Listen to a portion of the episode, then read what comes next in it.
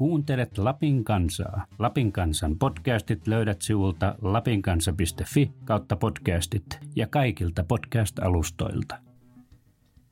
Lapin kansan viikkoraati kokoontuu nyt elokuussa. Meillä on täällä läsnä Mari Molkoselkä, podcast-veteraani. Tervepä terve. Ja Pekka Luokkala, joka on aivan uusi näissä podcast-ympyröissä. Heipä hei. Ja myös Ville Hyötylä, ootko sä aikaisemmin ollut podcastissa? En täällä, mutta jossain muualla. Tervehdys kuitenkin. Voiko sanoa veteraaniksi? No, sanotaan, että edelleen rintamalla. Kyllä. Varsinaisen pääheitä nyt tällä viikolla on. Tässä lähetyksessä on Katri Kulmuni ja, ja tuota Annika Saarikon kaksinkamppailu voi sanoa tästä, mm. tästä tuota keskustan puheenjohtajuudesta, joka huipentuu 4-6. syyskuuta, eikö niin? Kyllä. Tuolla mm. Oulun, Oulun kokouksessa. Ja, ja tota, sitten me käsitellään vähän kasvomaskiasiaa, jota, josta nyt kaikki puhuvat tällä hetkellä ja, ja sitten puhumme vähän Ropsista, joka eilen taas hävisi, eikä ole ottanut vielä yhtään ottelua. Mutta aloitetaan näistä, näistä tuota, tästä taisteluparista. Ää, oli aika yllättävä uutinen, että keskustan Lapin piirikin epäröi melkein viikon, että, että asettuuko Kulmunin taakse. Ja kyseessä on kuitenkin lappilainen, lappilainen tuota, ää, puheenjohtaja, entinen ministeri. Oliko se merkki jostain ja tuota, ää, mitä te olette mieltä tästä, tästä kaksinkamppailusta tällä hetkellä? Kyllä se mun mielestä taisi olla merkki siitä, että kyllä tämä Lapin keskustan piiri haluaa vielä tukea omaansa, eli Katri Kulmuni. Lekainen vielä haluaa luottaa Kulmuni, vaikka mä itse kyllä uskon, että Saarikko vie tämän kilpailun, mutta, mutta on se hienoa, että Lappi haluaa vielä, vielä tukea omaa entistä ministeriään ja puheenjohtajansa. Mm, itse näkisin tämän sillä tavalla, että tämä Lapin piiri epäröinti on tuota erittäin paha asia. Se näyttää erittäin pahalta ulospäin, koska Kulmuni on nimenomaan Torniosta Lapin omia. Ja jos pohjoisessa joudutaan vähänkään miettimään, että lähdetäänkö oman tuota, ehdokkaan taakse, niin kyllä se kertoo jostakin ja se taas viestii myös muille järjestöille, muille paikallisjärjestöille, että täällä ei ole valmiita seisomaan ihan suorin selin Katri Kulmunin takana. Viimeksi kun olin tässä podcastissa, niin ajattelin, että ja sanoikin äänen, että eihän tämä kohu nyt mikään kohu ole, että tässä nyt Katrihan maksaa takaisinkin ja ei tämä ole mikään iso juttu. Ja siitä meni kaksi päivää, niin valtiovarainministeri mm. tai Katri Kulmuni erosi tehtävistään. Niin minä en jotenkin Kulmunia haluaisi hirveästi spekuloida enää, mutta heräsi vain se kysymys, että kerta hänen täytyy kantaa poliittista vastuuta ja erota valtiovarainministeristä, niin onko tällä poliittisella vastuulla mitään merkitystä keskustan puheenjohtajuudessa? Tarviiko sitä silloin kantaa? Kysymyksessä on tietenkin vähän, vähän erilainen paikka, että, että kun se, edustaa mutta... omaa puoluetta ulospäin. Ja hän on ollut alle vuoden hän puheenjohtajana, että, että voidaan myös kysyä, että onko hän saanut tarpeeksi aikaa vielä niin kuin puolueettaan niin kuin johdattaa uusille, uusille urille, mutta uudet kallopit eivät, eivät kyllä niin kuin hirveän hyvää niin kuin ennusta, että keskustan ää, tuoreessa kallopissa keskustan kannatusluvut on 10,5 prosenttia ja viidenneksi suurin puolue ja, ja tällaista ne ovat näyttäneet koko, koko tämän vuoden ajan mutta onko sitten teidän mielestä Saarikolla niin kuin mitään uutta annettavaa, paitsi että on eri ihminen kuin Katri Kulmun?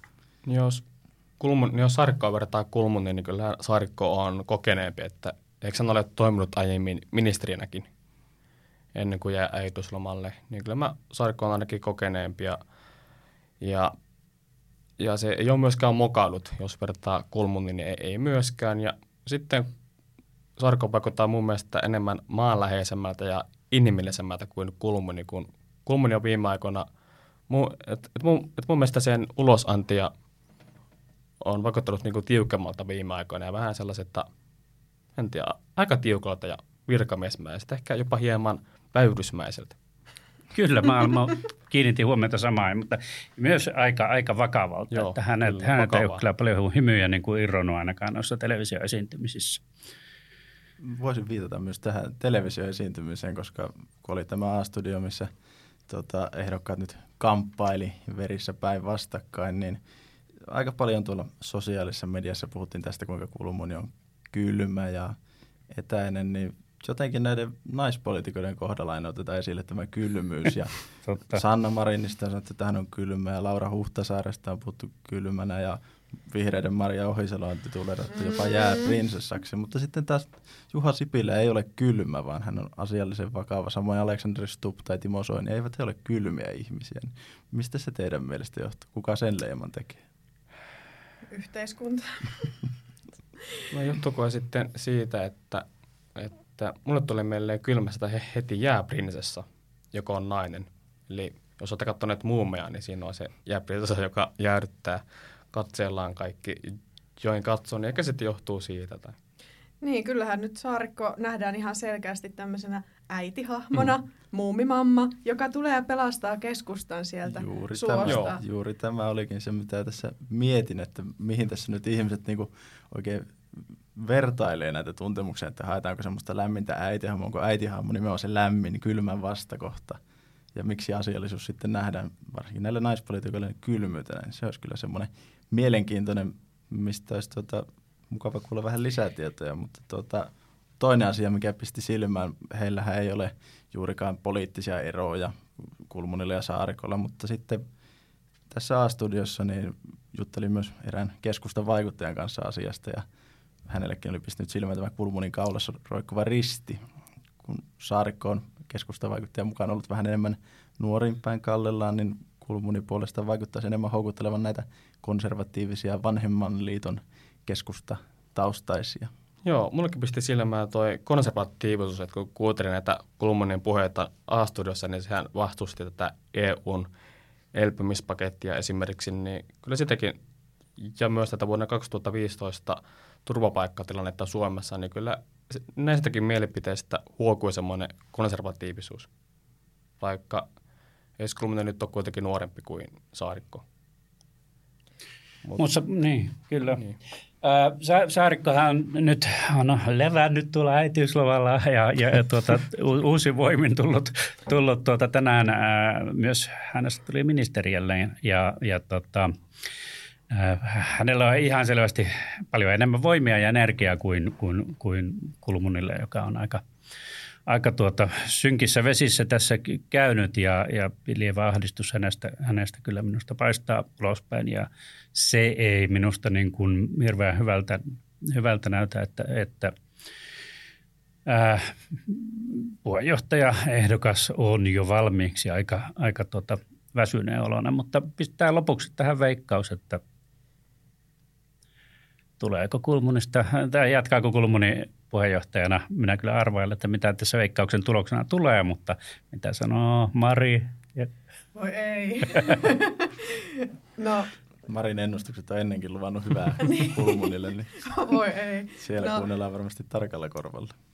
Mm, no totta kai se on saarikko. Joo, kyllä mäkin olen samoilla, samoilla linjoilla Marin kanssa, että kyllä saarikko valitaan todennäköisesti. Mä en tiedä sitten, mille kulmuni alkaa, mutta veikkaan, että saarikko valitaan. On tässä hyvin vaikea olla eri mieltä, vaikka haluaisi Maria Pekan kanssa jotain tuoda tähän uutta, mutta kyllähän saarikko on uusi ja uusi on aina parempi. Näin se vaan menee. Mutta kyllä on pakko sanoa, että harmittaa, jos näin käy, koska hän on lappilainen poliitikko kuitenkin. Kyllä että se... mitä vähemmän edustusta on näissä isoissa mm. puolueissa Lapista, niin sitä heikommin menee. Ehdottomasti sääli nimenomaan Lapille. Että. Okei, minun sitten pitää, pitää tota, aika hyvillä kertoimilla niin kuin äänestää toisin ja, ja tota, ähm, epäilen, että keskusta jatkaa Kulmunin kanssa. Onhan hyvin harvinaista, että tuota, tämmöinen istuva puheenjohtaja haastetaan ja, ja voitetaan. Onko se Kepussa tapahtunut viimeksi 40 vuotta sitten vai miten se Joo, olikaan? Silloin tämä Paavo Väyrynen voitti istuvan puheenjohtaja. Että tuota, tämä nyt jää nähtäväksi niin kuin tällainen klisee kuuluu. Siirrytään seuraavaan asiaan ja tämä on tämä kasvomaskit. Seurasin juuri tuossa muutama tunti sitten, eli kun tätä äänittäin torstaina, niin ää, tätä sosiaali- ja terveysministeriö ja, ja, ja, ja tuota, ää, tiedotustilaisuutta. Ja siellä annettiin jonkinlainen lupaus jonkinlaisesta no, suosituksesta, joka on tulossa maskeihin liittyen ja puhuttiin myös, että se voi olla vähän sellainen ehdollinen tai, tai jopa alueellinen suositus ja uutena tietona siellä nyt ehkä oli se, että minkäänlaista pakkoa ei ole tulossa, koska se ei ole vaan lainsäädännöllisesti mahdollista. Öö, Oletteko pitänyt maskeja kertaakaan korona-aikana? Nyt rehellinen vastaus. En ole. En mäkään. Ei ole kyllä tullut käytetty. Mä oon käyttänyt kerran, kun otin Facebookin profiilin. Tuhlasit maskeja. Tämä oli kangasmaski, jonka pesin sitten sen jälkeen. Ää, mutta siis on, on tota, niin kuin kirjoitinkin tuossa kolumnissa muutama päivä sitten, että on kantanut niitä maskeja mulla on pari kangasmaskia tilattuna joskus huhtikuussa ja olen kantanut niitä aina mukana, niin mutta kun kukaan muukaan ei ole pitänyt maskia, niin mullakin on se maski pysynyt sitten laukussa. Hirveästi en ole ollut sellaisessa tilanteessakaan, missä maskia nyt ehkä olisi ollut sopivaa pitää kerran ruuhkajunassa. Oli, oli kyllä sellainen tunne, että se olisi pitänyt olla, mutta tuota, en ole niitä pitänyt. Alkaako suomalaiset sitten pitämään näitä maskeja kulkuvälineissä ja, ja julkisissa tiloissa, kun suositus tulee vai mitä luulette? Kyllähän suomalaiset on sen verran tämmöisiä tuota, ohjeisiin uskovia kansalaisia, että uskon niiden lisääntyvän, mutta edelleen, mikä on nyt ollut tämä koko korona-ajan oikeastaan ilmalla, niin on semmoinen tietynlainen vastarintamentaliteetti, että minähän en käytä, miksei pakoteta, ja sitten kun pakotetaan, niin sanotaan, että minua ei voi pakottaa.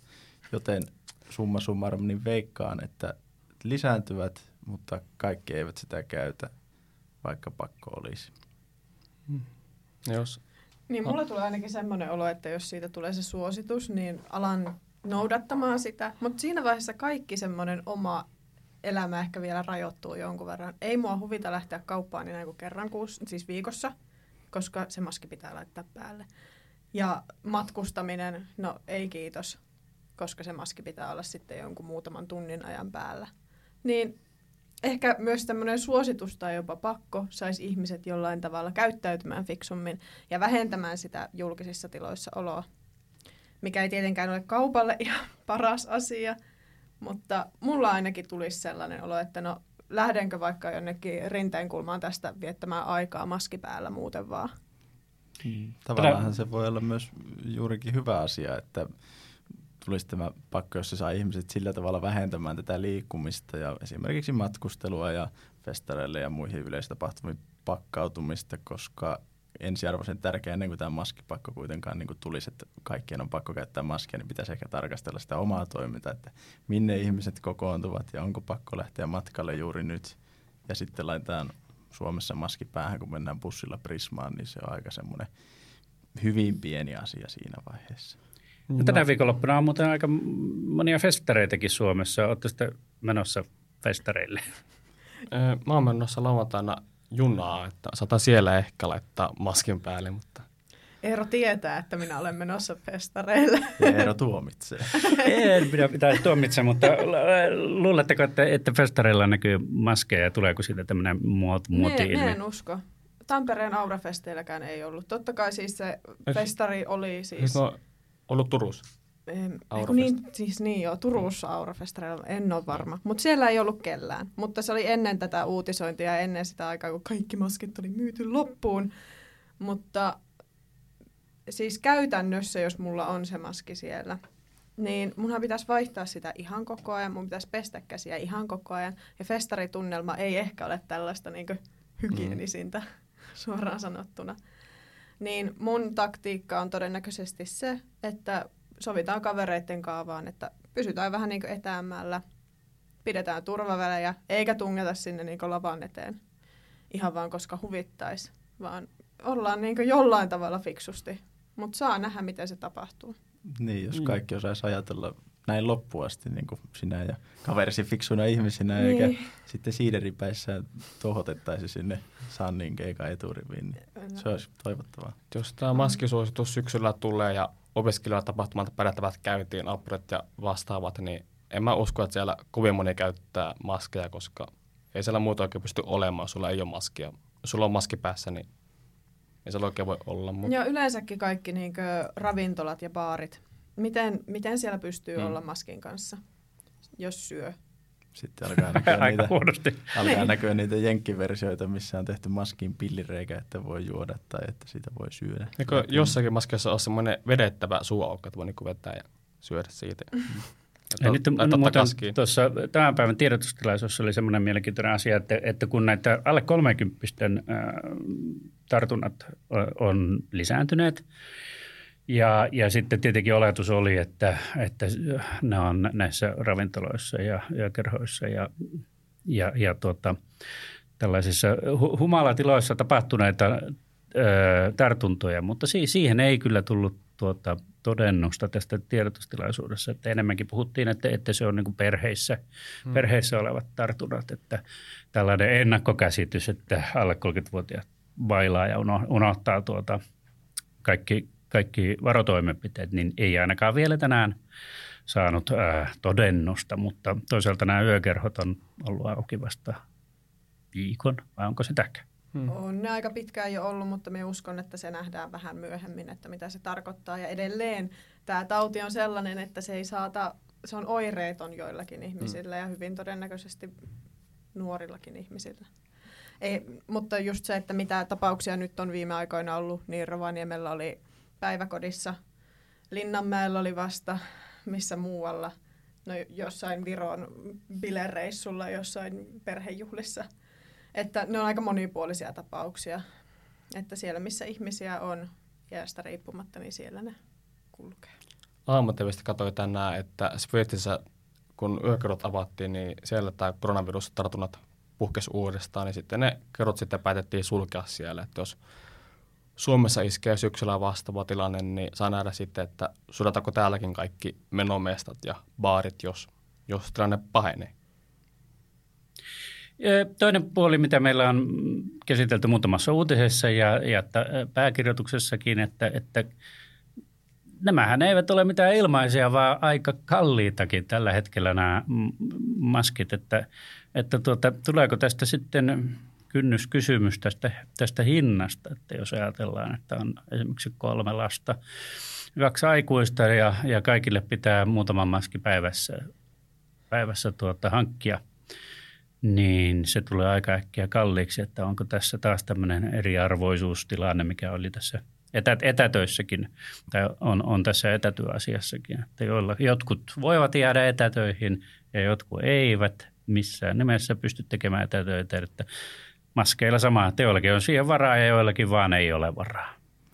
Niin, näinhän se on, että niin kauan kuin tätä maskipakkoa ei tule, niin tämä tilanne ei minun mielestä ole eriarvoistava. Eli ei, ei, sinänsä ei voi niin kuin huutaa kaduilla ja muualla, että ei ole varausta. Niin kauan kuin sitä pakkoa ei ole, korostan nyt sitä. Jos on vain suositus, niin silloinhan ihmiset tekee niin parhaaksi kokea, jos oikeasti rahatilanne on sellainen, että täytyy valita ruuan tai maskien välillä, niin ehdottomasti valitaan se ruoka, eikä siinä mun mielestä ole mitään väärää. Sitten jos pakko tulee, niin ehdottomasti täytyy alkaa keskustelemaan uudestaan tästä asiasta, että onko sitten hursti ruokajonoissa maskejakin jopa tarjolla. Aivan niin kuin ei mitenkään huumorilla, vaan ihan oikeasti. Se on vakava asia, koska niin kuin Eero tuossa sanoi, niin maskit on kalliita ja Twitterissä eräs henkilö oli tehnyt laskelmia, kuinka siitä kertyisi jopa 900 euroa kuukaudessa, mikä oli hieman yläkanttiin, mutta puhutaan useammista satasista. Paljonko se tulee tuollaiselle perheelle, niin kuin mainitsit kahden aikuisen ja kolmen lapsen tilanteessa. Jos me kaikki käytetään maskeja, niin 99,9 prosenttia se on turhaa, koska me ei olla koronaviruksen läheisyydessä, mutta se yksi prosentti siellä on se, että, jota tässä yritetään estää, jolloin tämä niin kuin maksimoidaan niin kuin todella pitkälle tämmöinen, varmistus näillä, näillä varotoimenpiteillä ja, ja maskeilla.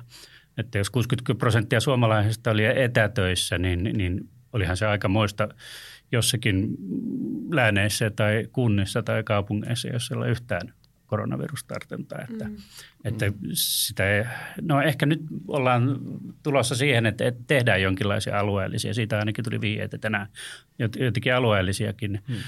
ohjeistuksia, että se no. vähän muuttaa tätä tilannetta, että kaikki jossain Suomussalmella joutuvat tuota, ää, samojen rajoitusten kohteeksi kuin jossain Helsingissä, jossa on ihan eri tilanne. Olisiko tämä maskiasia nyt taputeltu? Ei varmasti, mutta voimme siirtyä seuraavaan aiheeseen. Ja Ville, nyt minä luen sinun kolumniasi parin päivän takaa. Aha, no niin, tästä tuli äänikirja. Rovaniemen palloseura taapertaa Veikkausliigassa surullista tietä. Kuuden pelatun ottelun jälkeen voittosarake näyttää edelleen nollaa, nyt jo seitsemän ottelu. Sarjassa sijoitus on viimeinen. Olen pitänyt Ropsia korkeintaan karsijana, mutta viime aikojen otteet osoittavat kohti ykköstä. Ja mikäli nyt ymmärrän oikein, niin ykkönen ei ole se hyvä asia, vaikka urheilussa ykkönen on yleensä hyvä asia. Kerropas nyt, meidän sivuilla me aika harvoin nähdään näin tällaista puhetta Ropsista. Niin, ainakin palaute, mitä tästä on tullut, on ollut moninaista ja totta kai kiitos niistä, mutta lähtökohtaisesti ilmeisesti tuli kirjoitettua ihan asiaa ja veikkaan, että moni lukija ja kuulija on täysin samaa mieltä tästä asiasta ja tosiaan ehkä tämmöistä kriittisyyttä tarvitaan välillä myös. Ropsilla ei tosiaan ole ollut mikään hyvä tilanne lähtökohdat kauteen, ne eivät olleet hyvät. Oli oikeastaan ehkä semmoista toivomusta ja haihattelua, että jotain tapahtuisi ja kaikki olisivat kunnossa ja sitten saataisiin lainapelaajia ja menestystä tulisi taas kuin silloin parhaina vuosina, jopa muutama vuosi sitten, kun mitalit ripustettiin kaulaan, mutta oikeastaan voi sanoa, että kaikki on mennyt plörinäksi. Oikeastaan kaikki, mikä voi mennä pieleen, on mennyt pieleen. Mikään näistä ennakko positiivista sellaista ei ole realisoitunut ja näinpä sitten ollaan siellä tuota, ravintoketjun häntä päässä, että muut hakevat pisteet pois Rovaniemeltä. Että ei voida sanoa, että sori etelä, Rops ei tipu et, ei, ikinä, nyt voi tippuakin. Pitäisikö valmentaja panna vaihtaa? Hmm. Se on valitettavasti ehkä se seuraava asia, mitä aletaan miettimään ja monessa seurassa olisi varmasti jo laitettu tai Ropsikin olisi voinut laittaa, mutta nyt puhutaan nimenomaan henkilöstä, joka on valmentaja, eli Vesa Tauriainen, pitkän linjan Ropsin miehiä, voi sanoa omaksi pojaksi, joka on pelannut seurassa ja valmensi viime vuonna Ropsin tätä kakkosjoukkuetta nuoria pelaajia, joka nyt sitten ihan oikeutetusti nousi tähän päävalmentajan pallille. Ja sitä on jo pidempään pohdittu, että milloin Vessen aika koittaa. Ja nyt se koitti. Näin niin kuin, tuota, ilkeämielisemmin voisi sanoa, että Vesse oli hätävaravaihtoehto, kun rahaa ei ollut, mutta toisaalta Tauriasella on aika kovat näytöt. Hän on ihan jalka, jalkapallohommissa töissä parasta aikaa tuolla Lapin urheiluopistolla, josta nyt sitten jäi käsittääkseni virka vapaallehan tätä hommaa varten ja todella hyvä valmentaja mielestäni pelitavallisesti. Joten tavallaan valmentaja pitäisi potkia pois, mutta voiko Rob sitä tehdä? No. Muissa tilanteissa olisi jo laitettu vaihtoon, mutta sitten kun mietitään seuran rahallista tilannetta, onko varaa palkata uutta, kuka tulisi uudeksi, onko se kakkosvalmentaja Mika Pulkkinen. Itse olen aika skeptinen näihin, että kun kakkosvalmentaja nostetaan ykkösen paikalle, niin mikä siinä tavallaan sitten muuttuu. Pelityyliä voi vähän hioa. Se on hyvin vaikea kysymys, pitäisikö valmentaja pistää pihalle. Toisaalta kyllä, mutta onko nyt sitten se oikea aika? Pitäisikö näiden nuorten pelaajien sitten ottaa enemmän itsestään niskasta irti ja pelata paineita?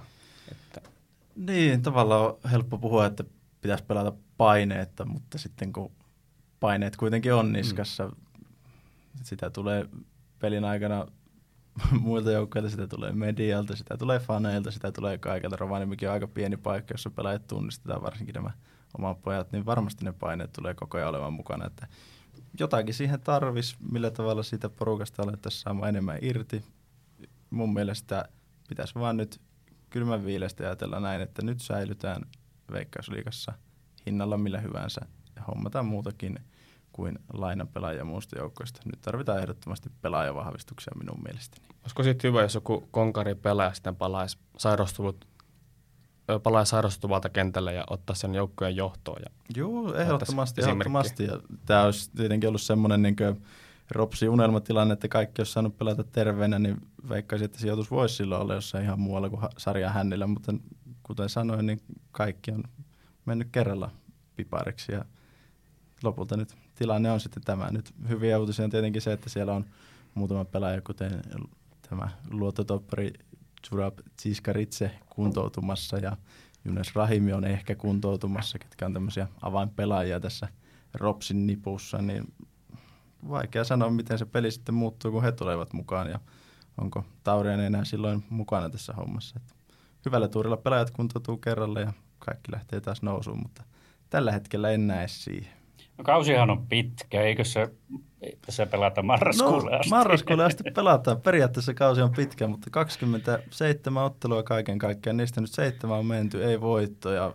Prosentti on aika huono. Kaksi tasapeliä on tullut, jotka ei mielestäni ole olleet ansaittuja. Siinä on ollut vähän vastustaja huonoutta ja toisaalta on ylisuoritettu ja on saatu napa, napastua ne parit pisteet siitä pois, mutta niin, ehkä laiva kääntyy sitten, kun kaamu iskee ja muut joukkueet alkaa piiputtamaan ja täällähän sitä saadaan vaan virtaa, kun on vähän synkemmät ajat menossa. No peleissä on mielestäni ihan no, peri ne tunnelma, että silloin kun möhlitään, niin siitä kyllä kuulee, mutta siellä on myös tuota, siellä on myös faniporukka ollut mielestäni hyvin aktiivisena, mikä on kunnioitettavaa. Ja tärkeää huomata myös se, että pelit on ollut käsittääkseni loppuun asti loppuun myytyjä, jokainen peli tällä kaudella, että siellä on ollut se 1400-1500 ihmistä, mikä nyt sitten yleisömääräksi lasketaankaan, mutta se on ollut ihan positiivista, että jalkapallo on kiinnostanut Rovaniemellä nyt viimeisin kotiottelu, joka tuli juuri tätä TPS vastaan, mikä sitten innoitti myös tämä kolumnin pari ihan viimeistä, niin se oli surkea esitys, niin saa sitten nähdä. Nyt on sunnuntaina Maarianhaminan IFKta vastaan ottelu ja myös tämä IFK Marianham on sellainen joukko, josta pitäisi ehdottomasti ottaa niitä pisteitä, joten voidaan taas puhua erittäin isosta pelistä. Puhutaanko kotipelistä vai? Kotipeli Joo. kyllä, sunnuntaina keskuskentällä kello 17. Hei, mä luulen, että me toivotaan, toivoa, toivotaan kaikille, kaikki Ropsille suur, suurtanen tota, peli, peli-intoa jatkossa ja ei me, ei me haluta, että Rops tippuu. Ei hän. No ei, ei ehdottomasti asiahan näin, että Rops on merkittävä tekijä lappilaisessa jalkapallossa. Ja mun mielestä on hienoa, että Veikkausliikaa pelataan edelleen pohjoisessa, varsinkin kun Kemi nyt sitten lähti pois tässä männä vuosina Veikkausliigasta, niin kyllä Lapistakin tarvitaan edustusta niin ministerin paikoille kuin jalkapalloliigaan. Lopuksi perinteiseen tapaan kerromme, mikä on tehnyt meidät onnelliseksi tällä viikolla. Ville aloittaa, kun sä olit miettinyt tämän niin tarkkaan etukäteen. Laitettiin ansa. Ihan rehellisesti sanottuna ensimmäinen asia, mikä tulee mieleen, niin tulin onnellisiksi ihan vain siitä, että pääsin pelaamaan taas jääkiekkoa paikallisessa joukkueessa täällä Rovaniemellä, missä olen koko kesän saanut käydä lätkimässä. Ja oli hyvä pelit, sain vielä ihan viimeisillä minuutilla tehtyä todella rumaan maalinkin, mikä aina lämmittää sydäntä. Joo, helteellä jääkiekkoa. Aivan oli... loistavaa. Onneksi ei ulkona. Miten se oli ruma maali? Tai? Se oli aivan hirveä. Siitä ei ole videotodisteita. Aa. Pekka, mikä sut on tehnyt onnelliseksi? Mut teki onnelliseksi se, kun Yle Areena saapui tänään kaikki Röllisarjan jaksot. Ja oh. Kyllä. että niitä on kova. Kyllä. Että mä, et mä pelkäsin lapsena Rölliä, sitä, al, sitä al- alkutunnusmusiikkia, kun sanottiin, että mä varjoissa hiipiskelen ja lapsia säikyttelen, niin se kohta tuntui tosi pelottavalta.